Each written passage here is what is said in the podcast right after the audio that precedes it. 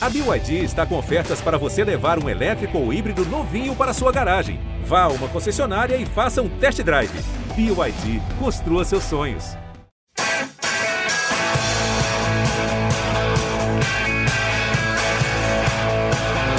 Bom dia para quem é de bom dia, boa tarde para quem é de boa tarde, boa noite para quem é de boa noite. E se você está nos ouvindo de madrugada, boa sorte. Eu sou o Eduardo Rodrigues, setorista do São Paulo aqui no G E, e este é o episódio G E São Paulo número cento e cinquenta, isso mesmo, cento e cinquenta.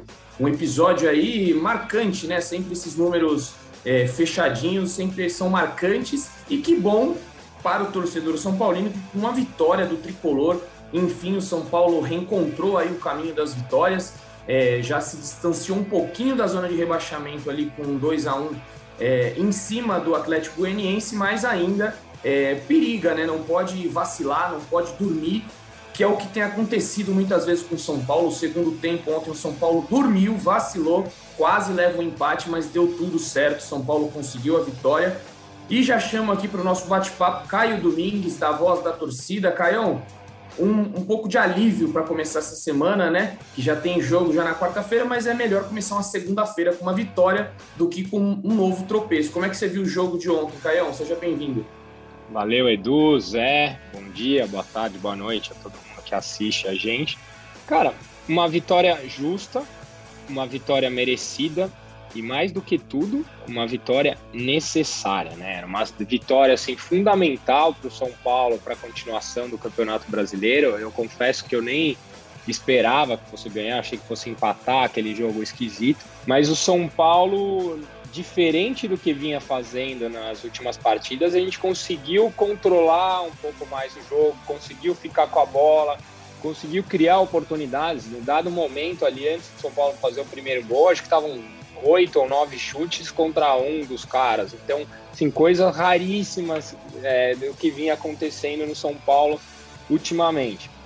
E não sei se é coincidência ou não, até coloquei no Twitter, assim, na minha opinião, no Campeonato Brasileiro, então estamos tirando o título do Paulista, as melhores partidas do São Paulo foram com uma formação quatro quatro dois. Porque o São Paulo continua levando muitos gols, e leva no quatro quatro dois, no três cinco dois, mas no quatro quatro dois tem funcionado melhor na frente. Foi assim contra o próprio Palmeiras, foi assim ontem, e eu acho que isso dá um pouco mais de equilíbrio para o São Paulo. Então eu acho que gostei, não é sair assim, ah, esquece tudo que aconteceu, não, mas começa a dar uma nova perspectiva para o campeonato. Fiquei satisfeito com o que vi no, no domingo. E Zé Edgar de Matos escreveu a análise dele hoje no G E, dizendo que foi no sufoco, né? Tem uma, uma frase aqui: somente no sufoco e na marra o time de Hernan Crespo voltou a vencer na temporada. Foi assim que o Zé viu a partida de domingo. Queria saber então de você, Zé, seja bem-vindo aí. Foi no sufoco, mas você acha que o saldo foi positivo? Fala, Edu, fala, Caião. Um abraço para vocês, para os São Paulinos e para São Paulinas que nos escutam em mais um episódio desse podcast. O sufoco foi pelos vinte minutos finais da partida, diremos assim, em que o, o, a intensidade do São Paulo baixou, o time se desconcentrou, levou um gol e acabou tendo esse sufoco a, na parte final do jogo. Mas até estava conversando com o Caio nos bastidores, antes da gente começar a gravação, que o saldo é realmente positivo, porque a gente viu um São Paulo se impondo, um São Paulo revivendo bons momentos da temporada, com uma intensidade legal, perdendo quando perdi a bola no campo de ataque. Gostei muito, muito mesmo da dinâmica entre ofensiva entre Luciano e Rigoni. São dois caras mais leves, dois caras habilidosos. Luciano tem uma característica muito latente de voltar, recuar e, e armar o jogo. Enquanto isso, o Rigoni tem aquele, aquela disparada para ataque, a, a, a, até entrar ali na referência de ataque. Então, acho que combina muito e eu vi, principalmente nessa, nessa dupla, algo bem promissor. Mas esses erros do São Paulo custaram muito caro na temporada e acabam custando caro. A gente vê o time baixar um pouco ao lado físico, baixar a questão da concentração, e diante do Atlético Paraná, do Atlético Goianiense quase custou dois pontos na tabela. Mas a defesa se comportou bem, o Crespo até recorreu ao terceiro zagueiro na parte final do jogo, né? Botou o Bruno Alves quando ele tirou o Gabriel Sara, mas o São Paulo conseguiu, né, mesmo no sufoco, responder bem. E digo, né, respondendo bem, principalmente por Jonathan Calleri. Acho que o Caio vai poder dar o retrato do torcedor, mas eu, como analista, como repórter, como setorista, até escrevi um texto sobre isso, vi coisas muito legais no Calleri. Para um cara que está há cinco meses sem atuar, ficou mais ou menos quinze minutos em campo, foi uma estreia que, na minha visão, o torcedor tem o direito de se animar e se animar bastante. Então, no fim das contas, Edu, o saldo para mim é extremamente positivo, mas o São Paulo, tendo esse lapso de concentração, essa queda física contra adversários mais poderosos na tabela, pode perder dois pontos ou até três, né, dependendo da circunstância da partida. Obviamente, seria exigir demais uma atuação perfeita do São Paulo, e como o próprio Crespo disse, não há atuações perfeitas no futebol. É impossível você atuar noventa minutos no nível máximo e, né, ter uma vitória extremamente incontestável. Mas os últimos vinte minutos poder, do São Paulo foram um pouco preocupantes, embora, na maior parte do tempo, São Paulo tenha, sido, tenha ido bem, poderia ter até vencido por mais gols de diferença, até aberto três a zero antes, né, de tomar o gol que diminuiu a vantagem. Mas acho que o torcedor São Paulino pode se animar porque vimos bons momentos do São Paulo e o saldo é bem mais positivo do que negativo, apesar, apesar dessa, desses vinte minutos e desse sufoquinho no fim, que dará até um saborzinho mais legal ali na derrota, na vitória. Né? Eu, eu, eu até acho, Zé, que além do que você falou do desgaste físico e de concentração, tem um fator psicológico muito forte, né? O São Paulo recentemente esteve ganhando uma partida importantíssima, tomou um gol, logo depois tomou o segundo. A gente tomou o empate do Juventude no final. Então, psicologicamente, depois de tomar o primeiro gol, é, acho que não só dentro de campo, acho que noventa por cento dos torcedores estavam preocupadíssimos. Eu olhava no Twitter, a galera, meu, já sei onde isso vai parar. Era um sentimento meio geral. Então, acho que até isso foi importante, a gente conseguiu segurar essa vitória e começa a jogar para longe essa, esse problema psicológico que vinha afetando o São Paulo nas últimas rodadas também. Importantíssima, se perde ontem, empata, já ia ser um clima muito ruim no São Paulo, é, continuar aquele clima ruim, né? Você dá uma apaziguada na situação, um clima mais leve. E eu queria entrar só num, numa questão aqui que eu achei interessante que o Caio colocou sobre o quatro quatro dois.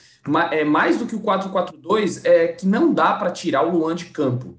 Às vezes que o Crespo fez isso, foi desastre. É, nos jogos importantes ele tirou o Luan, e o Luan, para mim, é, ele, ele é o coração ali daquele meio de campo, ele desarma, ele, ele chuta no gol, vive uma fase excelente, foi inclusive, né, considerado o craque do jogo é, pela transmissão da Globo. Então eu acho que o Luan, assim, quando tira ele, o time perde muito, a zaga fica totalmente, fica desfavorecida ali, e o quatro quatro dois também acho muito importante, acho interessante essa formação, acho que daria até a hora que voltar, é, talvez o, o Miranda e Arboleda, que eu acho que para mim seria o ideal, e aí o, o Reinaldo não vive aquela fase espetacular, porque não voltar o Léo para a esquerda, você tem um monte de opções aí, tem o Wellington. Eu acho que o time com quatro quatro dois é muito mais consistente do que no três cinco dois. É, eu, uma coisa que eu, que eu observei ontem, né, lá do estádio, é, aliás, é interessante o Crespo ter apostado nesse quatro quatro dois, principalmente por ter escalado quatro jovens de Cotia no setor de meio campo. Né? Foi Luan, foi Rodrigo Nestor, foi Liziero e foi Gabriel Sara. Todos tiveram boas atuações, talvez o Luan e o Rodrigo Nestor com o maior destaque, né, numa comparação ali entre os quatro. O Luan, por tudo isso que vocês disseram. Aliás, é uma questão que, que eu vejo o Luan responder dentro de campo, que eu já não concordava com, conversando com alguns amigos, de que o Luan é apenas um jogador destruidor. Pelo contrário, o Luan é um cara que consegue ajudar na saída de bola, consegue encontrar passes em profundidade, tanto que no começo do jogo ele encontrou uma bela bola para o Rigoni, né, naquele lance que o Rigoni perdeu cara a cara, com mais ou menos uns dez minutos de jogo. E o Rodrigo Nestor, jogando mais solto, tem jogado melhor do que um pouco mais recuado. Com a presença do Liziero e do Luan, viu, viu o Rodrigo Nestor muito à vontade atuando ali, né, um pouco mais aberto pela direita ali, como terceiro homem de meio campo. E ontem, para mim, ele foi um dos grandes destaques do São Paulo na partida, participou diretamente dos dois gols. Então, o São, o São Paulo competiu mais e teve mais volume ali nessa zona tão importante do campo. Então, é uma, digamos assim, que é uma pulguinha ali que agora o Crespo vai ter que trabalhar, porque ele se consolidou tanto no três cinco dois, né, com, com, tendo esse dinamismo que ele perdeu, né, nas últimas semanas, nos últimos meses, e ele foi recuperar essa intensidade, esse time mais dinâmico, povoando mais, né, no quatro quatro dois e tendo uma linha de quatro atrás. Então, é importante, porque a gente viu o São Paulo até ficando, às vezes, previsível no três cinco dois. Ter uma variação como essa, como que apresentou o Atlético Goianiense, pode ser importante e fundamental para essa reta final de temporada. Eu não sei se eu tenho uma visão distorcida de fã do Luan, porque eu sou fã do Luan, eu concordo com o Zé, eu acho que ele muda o meio de campo do São Paulo, mas a simples presença dele e do Luciano em campo, mesmo quando não estão jogando cem por cento do que jogam, para mim muda a percepção do São Paulo de um time apático para um time mais brigador. São dois jogadores que têm uma característica muito mais aguerrida. O Luan é aquele incansável que morde o calcanhar de todo o cara ali no meio. E o Luciano lá na frente, ele se incomoda quando perde a bola, ele reclama com o juiz, ele inflama o São Paulo ofensivamente. Eu acho que vinha fazendo muita falta para o São Paulo essa chatice no bom sentido do Luciano. E o Luan, fora de campo, ontem ganhou a tarja dez e todos os méritos possíveis na entrevista, né? Dando um tapa na luva de pelica. Na, na cara daquele que eu nunca mais vou pronunciar o nome, dizendo que não existe jogador maior que a instituição São Paulo Futebol Clube. Então o Luan foi muito bem dentro e muito bem fora de campo. Ontem realmente foi o craque da noite. É, sobre o quatro quatro dois, né, o Zé falou que é, é, tem essa variação tática, é, e já mostrou isso em outros jogos, né, mostrou contra o Palmeiras, foi muito bem, em outros jogos do Brasileiro, e aí não dá para entender o Crespo. Quando a coisa vai bem, ele muda completamente no jogo seguinte. Aí o jogador tá voando, ele vai lá e tira. É, tem umas coisas que o Crespo ainda a gente não consegue entender. Talvez é porque ele tá fechado com esse três cinco dois, acredita que assim é melhor. Mas o, o futebol apresentado não tá mostrando isso, né? Vamos ver aí é, como vai ser contra o América Mineiro. Antes de entrar no tema América Mineiro, né? Essa semana, como o Zé falou antes aqui, a Semana Mineira do São Paulo. É, vamos, a gente antes de falar dele, vamos só atualizar o Igor Vinícius. Ô Zé, você... Você chegou a falar aí do... que ele, na verdade, chegou a falar não, né? Ele teve um problema no olho ontem, né? Levou uma, uma pancada no olho, o olho dele roxo, depois ele postou até uma foto. A foto é até assustadora, mas ele tá bem, Igor Vinícius tá enxergando legal nessa segunda-feira, Zé? Então, Edu, é, ele passou por uma bateria de exames desde ontem, né? Quando... Tanto que vale, vale só reforçar que ele saiu no intervalo do jogo, né? Ele não teve condições de voltar porque inchou muito o olho. Para, para quem acompanha a boxe ou o M M A, né? Os esportes de, de, de combate, parece muita cena de lutador, né? Que, que quando acerta o supercílio ali, enche o olho, até fecha o olho. E Igor Vinícius não pôde continuar no jogo, mas ele passou por, é, por exames de imagem ontem mesmo e não detectou qualquer grande alteração. Ele vai seguir, né, sendo monitorado. Nessa terça-feira ele vai ser monitorado de novo, mas de acordo com, com, com o pessoal de São Paulo, não há grandes problemas, não há uma grande preocupação com o Igor Vinícius, embora ele ainda esteja com o olho inchado, né, ainda teve, teve um inchaço do trauma, né, da pancada ali, mas a boa notícia é que não teve grandes problemas, embora o Igor foi ausência, né, na atividade de reapresentação dessa segunda-feira. Ele faltou no treino, por quê? Porque foi fazer exames oftalmológicos, né, para saber se tem alguma lesão, mas no São Paulo tratam com um certo alívio nos resultados dos exames e o Igor Vinícius não deve ser um grande problema. Óbvio que vai depender do inchaço, né, do, do trauma, para saber se ele vai estar disponível para quarta-feira, mas tudo isso vai passar pela avaliação que ele vai passar, que ele vai, né, passar nessa terça-feira no treino de São Paulo, mas não deve ter grandes problemas, e, e essa é uma notícia bem positiva, já que a imagem, como, como você bem falou, foi até um pouco assustadora, né, diante da, de como inchou o olho dele depois do contato com o William Maranhão do Atlético Goianiense. Muito bom, mas não foi só notícia ruim, né, de jogador, porque ontem teve estreia no Morumbi, Jonathan Calleri, o argentino, estreou. Eu falei Jonathan Calleri, o, o Caio já até deu um sorrisinho ali para você ver como é que mexe com o torcedor de São Paulino. É, jogou pouco tempo, o Zé já deu uma leve pincelada aí, né, que foi animadora a estreia dele, mas eu queria saber do Caio agora, como é que foi ver ontem o... Não é mais o camisa doze, né, agora é o trinta, mas Jonathan Calleri entrou. E pelo que o Zé já deu aí de spoiler, foi bem, foi legal. Queria saber você, de você, Caio, é, como é que foi essa estreia, rever o, o argentino Jonathan Calleri de novo, vestindo a camisa do São Paulo. Creio que deu uma certa nostalgia ali, né? Você queria ter gritado ontem, toca no Calleri, que é gol. Não foi possível, mas vai chegar esse gol logo, logo. Não, com certeza. É... Você vê, né? Ontem, dois argentinos com a camisa trinta, um repercutindo positivamente pela uma bela estreia e o outro negativamente pelo comprometimento técnico. Tá aí o tamanho da proporção do Jonathan Calleri com a camisa do São Paulo. Cara, eu fiquei muito feliz de ver ele de volta. É, ele teve pouco tempo. Claramente, você olha que ele tá fora de ritmo. Você vê até pelo jeito que corre, ainda meio... É, parece um pouco travado. Mas a vontade que ele demonstrou e a boa participação, porque não foi só vontade, ele puxou bola na linha de fundo, deu um cruzamento muito bem feito. Quando o São Paulo sofria pressão e o time do Atlético Goianiense tentava tirar, porque eu até falei isso no meu vídeo, o São Paulo está manjado, marcou pressão, São Paulo hispana, a gente buscou muitas vezes o lançamento lá na frente, ele ganhou praticamente todas de cabeça. Então esse pivô é importante, o São Paulo campeão de tudo lá atrás, tinha o Aloysio Chulapa fazendo esse trabalho de pivô, e o São Paulo atual não tinha ninguém que fazia esse papel. O Luciano não é o camisa nove, o Pablo infelizmente não consegue executar.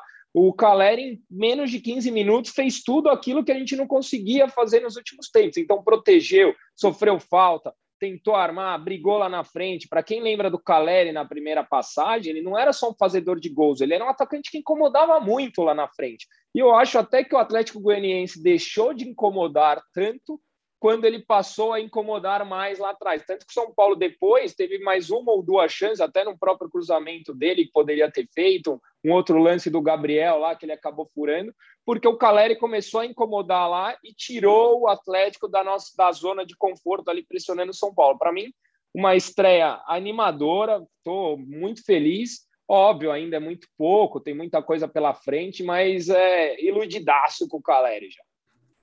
Mas aí eu tenho uma pergunta, vou jogar essa para o Zé. A gente está falando aí do quatro quatro dois, do três cinco dois, e o quatro três três, será que aparece aí com o Luciano, Rigoni, Calleri? Como é que seria esse time aí? Porque, assim, o Benítez já está perdendo espaço no time, já não vejo muito mais lugar para ele ali no time titular, os garotos estão dando conta do recado, alguém pode cair aí, né? O Luciano gosta muito de jogar e ficar bravo quando não está em campo, o Rigoni metendo gol a rodo, e o Calleri ídolo, e fazedor de gols também. Como é que fica isso aí na cabeça do Crespo agora?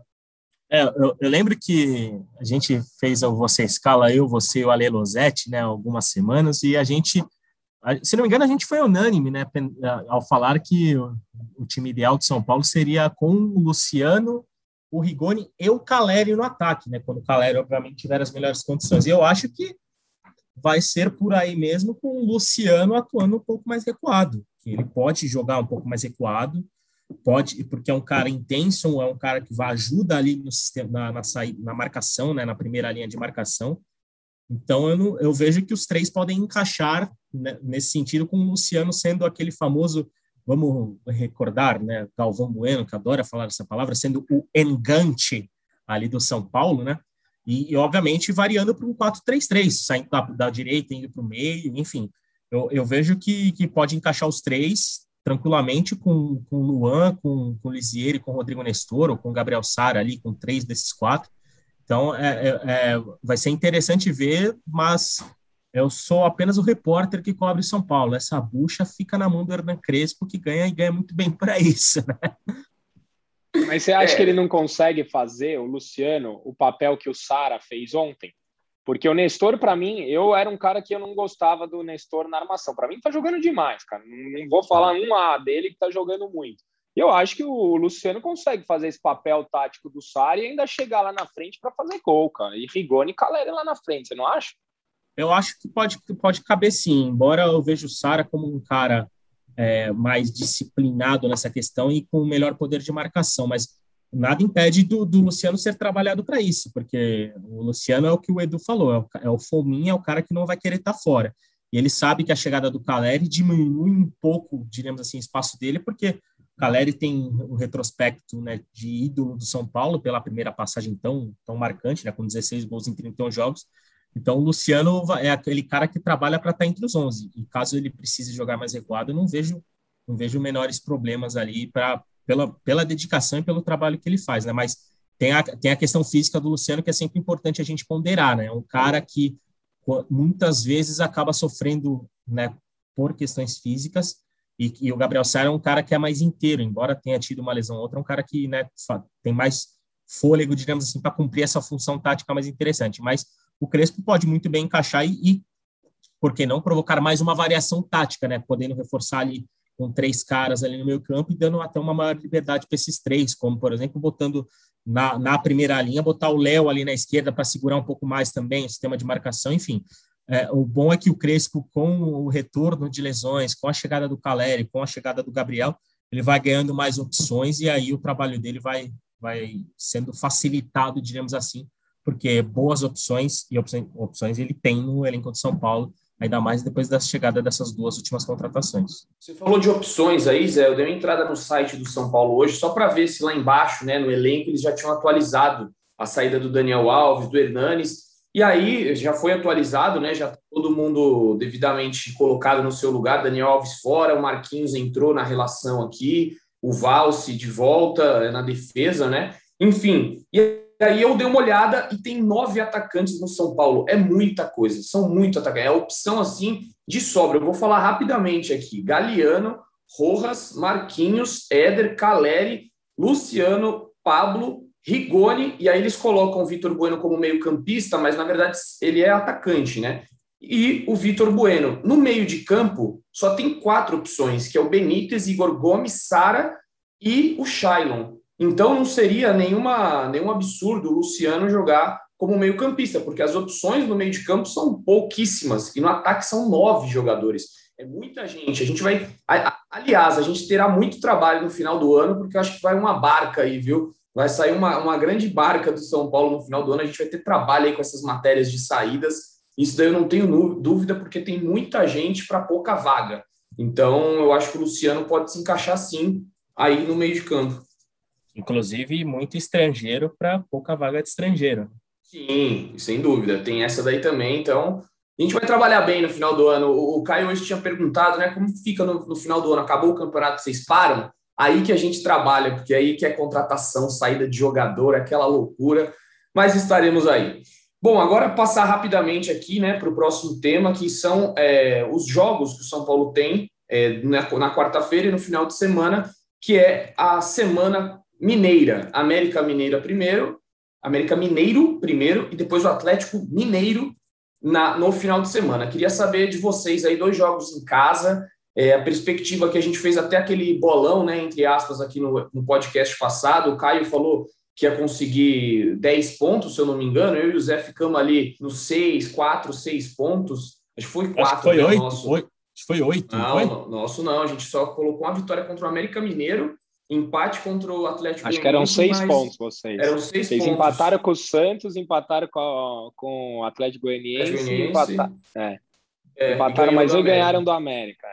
É. Então o Caio, já, o Caio já saiu é na frente aí, o Caio, a perspectiva do Caio é maior, o otimista Caio, mas quero saber aí, é, contra o América agora, o São Paulo provavelmente vai ter, só não vai ter o Orejuela e o William, né, que o William, eles dois que estão lesionados, o Marquinhos pro, muito possivelmente retorna, ficou fora desse jogo, mas já se recuperou, e aí vai ter todo mundo à disposição, algo raro, né, no, no, nesse time do Hernan Crespo. Porque São Paulo... Teve alguém que, sabe, que vai ficar fora por cartão? Teve, o Léo. O Léo não joga. Então, mas, mas, ao mesmo então, tempo, volta o Miranda, o Benítez e, e o Igor Gomes. Gomes. E aí volta... Pro, provavelmente vai ter o quatro quatro dois de novo, né? Agora com Arboleda e Miranda. Vai ser o teste aí para os dois continuar no quatro quatro dois. Mas quero saber do Caio, como é que tá aí? Agora eu acho que a sua esperança já foi retomada... Contra o América, dá para ganhar? E contra o Atlético, dá para ganhar? Qual a sua perspectiva aí para essa semana, Caio? O meu medo do São Paulo é esse, né? Quando você vai sem a menor expectativa, o São Paulo vai lá e ganha. Aí quando você começa a ter esperança, o São Paulo decepciona. Mas eu acho que esse jogo do América é o que vai definir para onde o São Paulo vai olhar no Campeonato Brasileiro. Porque a gente não comentou aqui, mas se perde do Atlético Goianiense, hoje o São Paulo estaria na zona do rebaixamento, com um jogo a mais que o Grêmio. Então, assim, foi fundamental essa vitória do São Paulo. Ganhando do América Mineiro, São Paulo, na minha opinião, passa a brigar lá na frente e não mais lá atrás. Mas o América é um time complicado, é só ver o que fez agora em Itaquera, o América não tá essa baba que todo mundo tá desenhando, muito pelo contrário. São Paulo tem condições de, de ganhar, tem condições de engrenar, é, é um time melhor do que o América, mas precisa jogar bola.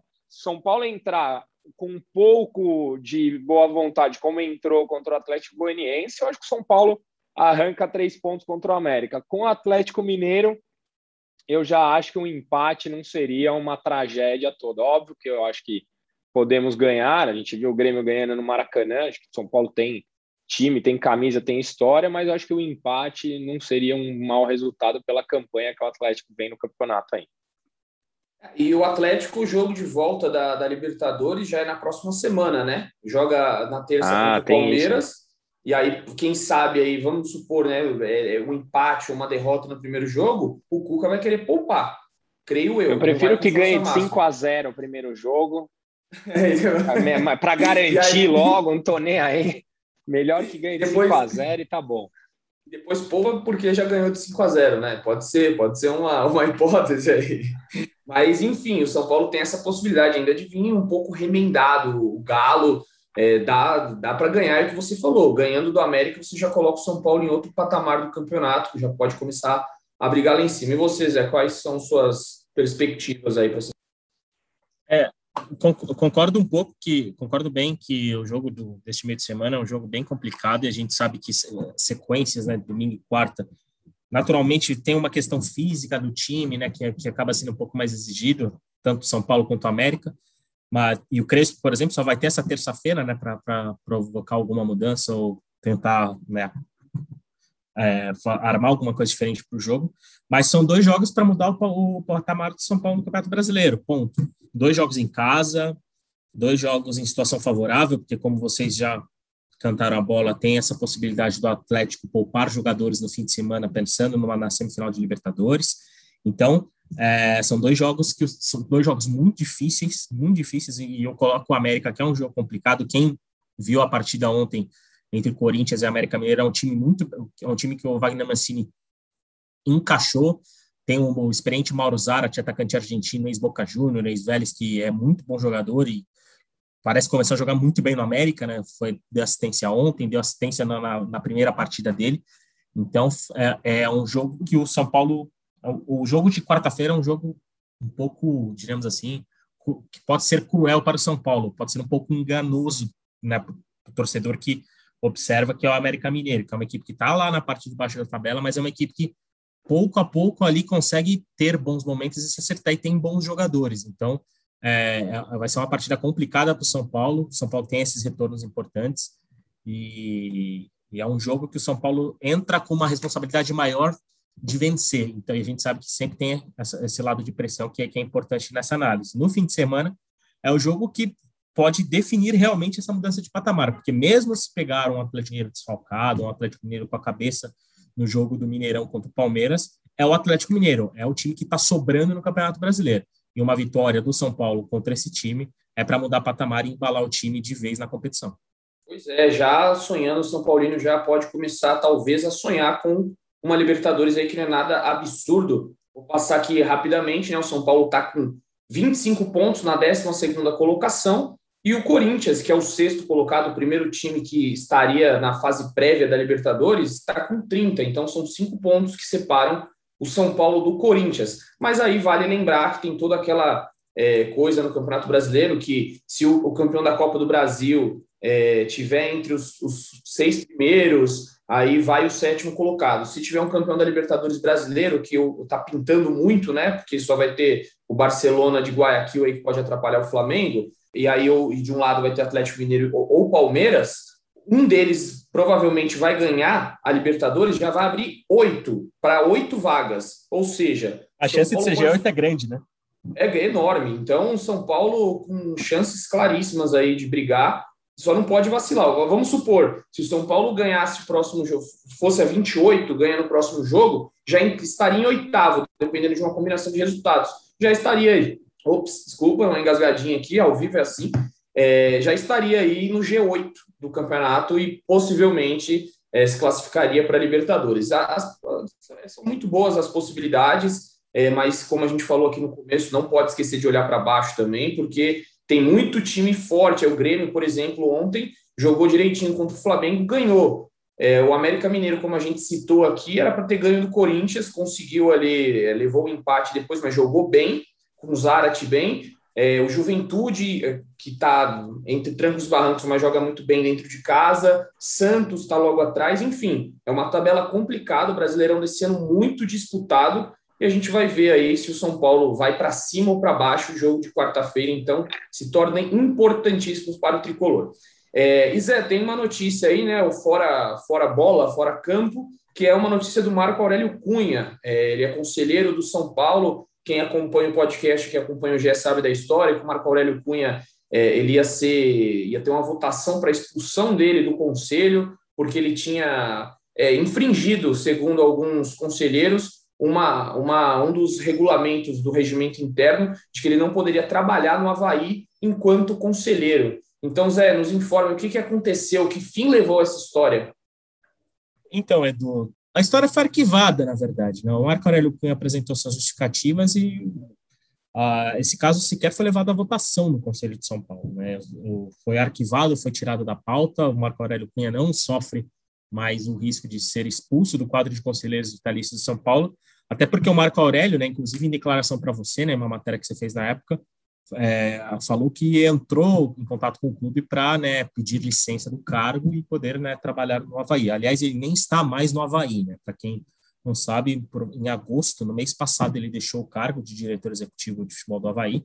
Então, o Marco Aurélio, né, é, o Marco Aurélio, aliás, a gente procurou o Marco Aurélio, a gente procurou ontem, é, presidente do Conselho de São Paulo, ambos, né, não quiseram conversar com a gente, né, e a gente respeita porque tudo vem sendo tratado sob sigilo.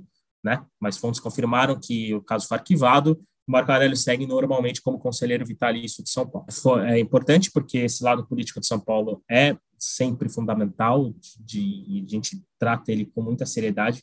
E o Marco Aurélio é uma figura que é um símbolo de São Paulo nos últimos anos, um cara ilustre ali dentro do clube, um cara com um nome importante, inclusive trabalhou na C B F, né, muitos anos com a seleção feminina. Então, era algo que movimentava muitas alamedas ali no Morumbi, mas agora o caso encerrado, arquivado, é, pauta retirada, e o Marco Aurélio segue tranquilamente como conselheiro vitalício de São Paulo. Perfeito, perfeitamente, Zé. Está aí, então, o, o fim que levou foi o arquivamento do, do caso. São Paulo, então, é, arquivou. Na época, eu lembro que É, tinha gente que via como uma briga política para querer tirar ele dali de dentro, enfim. São coisas que acontecem no Conselho do São Paulo, a gente já conhece muito bem é, é, que o, as coisas que acontecem ali, mas tudo resolvido da melhor maneira. O São Paulo, então, arquiva o caso e tá tudo certo. E vamos lá, né? Chegando ao fim desse podcast, queria saber as considerações finais. Se você tiver mais algo a falar, Caio, o microfone é todo seu. Se for alguma coisa que faltou a gente falar aqui, você fique à vontade e já te mando um abraço, né? Não, vocês são feras, não deixam passar nada. É, consideração é torcida aí para o São Paulo começar a olhar para a parte de cima da tabela, que é um lugar que a gente merece estar, até pelo investimento que foi feito esse ano no, no time. E que a gente comece a navegar por mares mais calmos, né? Porque não tá fácil. Eu falei ontem no vídeo, domingo de tranquilidade no São Paulo, só quando não tem jogo. Porque até quando tá dois a zero, a gente toma um gol e sofre os últimos minutos. Então, que a gente comece a agora navegar por mares mais tranquilos e temos todas as condições para isso. E é um abraço, prazer participar aqui de novo. Muito bem, Caião. A gente que agradece, volte sempre. E Zé, suas considerações finais aí para o nosso podcast. Já te mando um abraço também, meu amigo. Valeu, Edu, um abraço, um abraço para você, para o Caio, para todo mundo que seguiu com a gente, que nos ouve até aqui nesse podcast. É sempre um prazer estar aqui falando com vocês. E é, o meu destaque final é, é sobre essa semana de São Paulo mesmo. Depois de... de nas situações tão complicadas como uma eliminação na Copa do Brasil, como todo o caso do Daniel Alves, né, que envolveu tanta coisa nos últimos dias, São Paulo pode navegar por águas mais tranquilas, e mais óbvio vai depender do trabalho de campo. Né?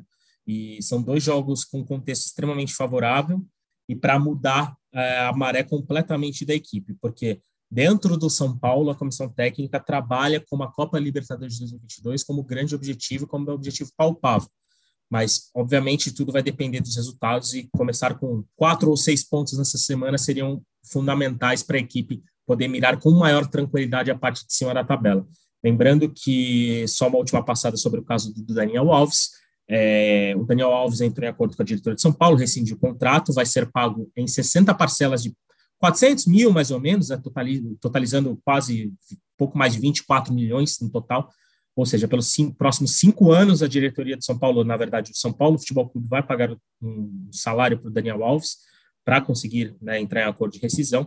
E a gente até produziu uma matéria nesse fim de semana que, apesar, né, desse, desse valor altíssimo, né, um valor alto para os gastos do clube, do, de qualquer instituição, o São Paulo, né, somente com a questão do Daniel Alves, com o que ele teria direito a receber até o final do contrato dele em dois mil e vinte, fim de dois mil e vinte e dois, São Paulo vai ter uma economia, ou digamos assim, São Paulo vai deixar de pagar vinte e sete milhões, ou seja, na questão financeira dentro de São Paulo, esse acordo acaba sendo comemorado, apesar dessa, digamos, essa bolsa de quatrocentos mil para o Daniel Alves nos próximos cinco anos, e somando aquele acordo que o São Paulo também fez com o Hernanes, né, que o Hernanes teria contrato agora até o fim de dois mil e vinte e um, e também rescindiu o contrato, somente com esses dois jogadores que eram os maiores salários do elenco, o São Paulo vai ter uma, poderíamos dizer, uma economia, né, e talvez economia não seja o termo mais adequado, de mais de trinta milhões de gastos com que teria com esses dois jogadores que, né, tinham os dois maiores salários do elenco. E agora não pertence mais ao São Paulo, embora continue recebendo o São Paulo. Muito bem, Zé. Este é o São Paulo que sempre joga dívidas para a gestão seguinte. Isso daí é uma bola de neve gigantesca. O São Paulo é craque em fazer isso. Mais uma vez, então, a próxima gestão que vier vai ter uma dívida é, por pelo menos dois anos, né? Porque a gestão, essa gestão tem três, então vão ter três anos, na verdade, né? Vai ter dois anos ainda dessa gestão, e a próxima que pegar, então, vai ficar pagando o Daniel Alves por três anos. O São Paulo que virou um hábito isso no clube, é uma pena, né? Porque o São Paulo sempre, na, nos tempos passados, era um símbolo é, de, de futebol, de, de diretoria sempre muito bem É, organizada, com pagamentos em dia, e infelizmente o São Paulo não consegue mais arcar com os seus gastos. Edu, só de Daniel Alves, Hernanes e Jusilei, que a gente fez essa mesma coisa com o Jusilei, o São Paulo tem quase um milhão de folha fixa, de três jogadores que já não estão no São Paulo. Então, a economia a longo prazo pode parecer boa, mas no curto prazo ainda salva os bolsos, cara. Um milhão por mês com três jogadores que não renderam nada. nada. É, não, o Hernanes até rendeu, mas a questão é que já não estão e a gente jogou lá para frente pagando um milhão. É, e só, e só para só a gente arrematar o assunto do Daniel Alves, o Daniel Alves tem até o final dessa semana, até o dia vinte e quatro, para acertar com outro clube brasileiro, né? Que no dia vinte e quatro se encerram os, pra, se encerram os prazos de inscrições de jo- novos jogadores para a disputa do Campeonato Brasileiro. E conversando com gente do Daniel Alves, quatro clubes do Brasil estão interessados em, e o O Atlético Paranaense, segundo o Marcelo Petralha, né, o dirigente lá, cabeça do Atlético Paranaense, declarou que o clube está fazendo uma engenharia, está estudando fazer alguma proposta para o Daniel Alves. Mas o período é curto, né? Uma, menos de uma semana ali para o Daniel Alves acertar o futuro, e o futuro dele é longe do Morumbi. É isso, longe do Morumbi, Daniel Alves não é mais assunto para nós, por isso eu me despeço aqui deste podcast, que foi o papo hoje, foi bom, rendeu. Eu nem vi o tempo passar direito, e é sempre bom falar com vocês, nossos ouvintes assíduos. A gente recebe de vez em quando aqui, cadê o podcast? Já está na hora, então daqui a pouco é, está aí no seu ouvido, você que já está nos ouvindo, ele já está aí no seu ouvido, aproveite a sua semana, valeu amigos, mando aquele beijo no coração e um abraço na alma de Leandro Canônico, que nos abandonou de vez. Valeu galera, até a próxima, fiquem ligados aí no G E.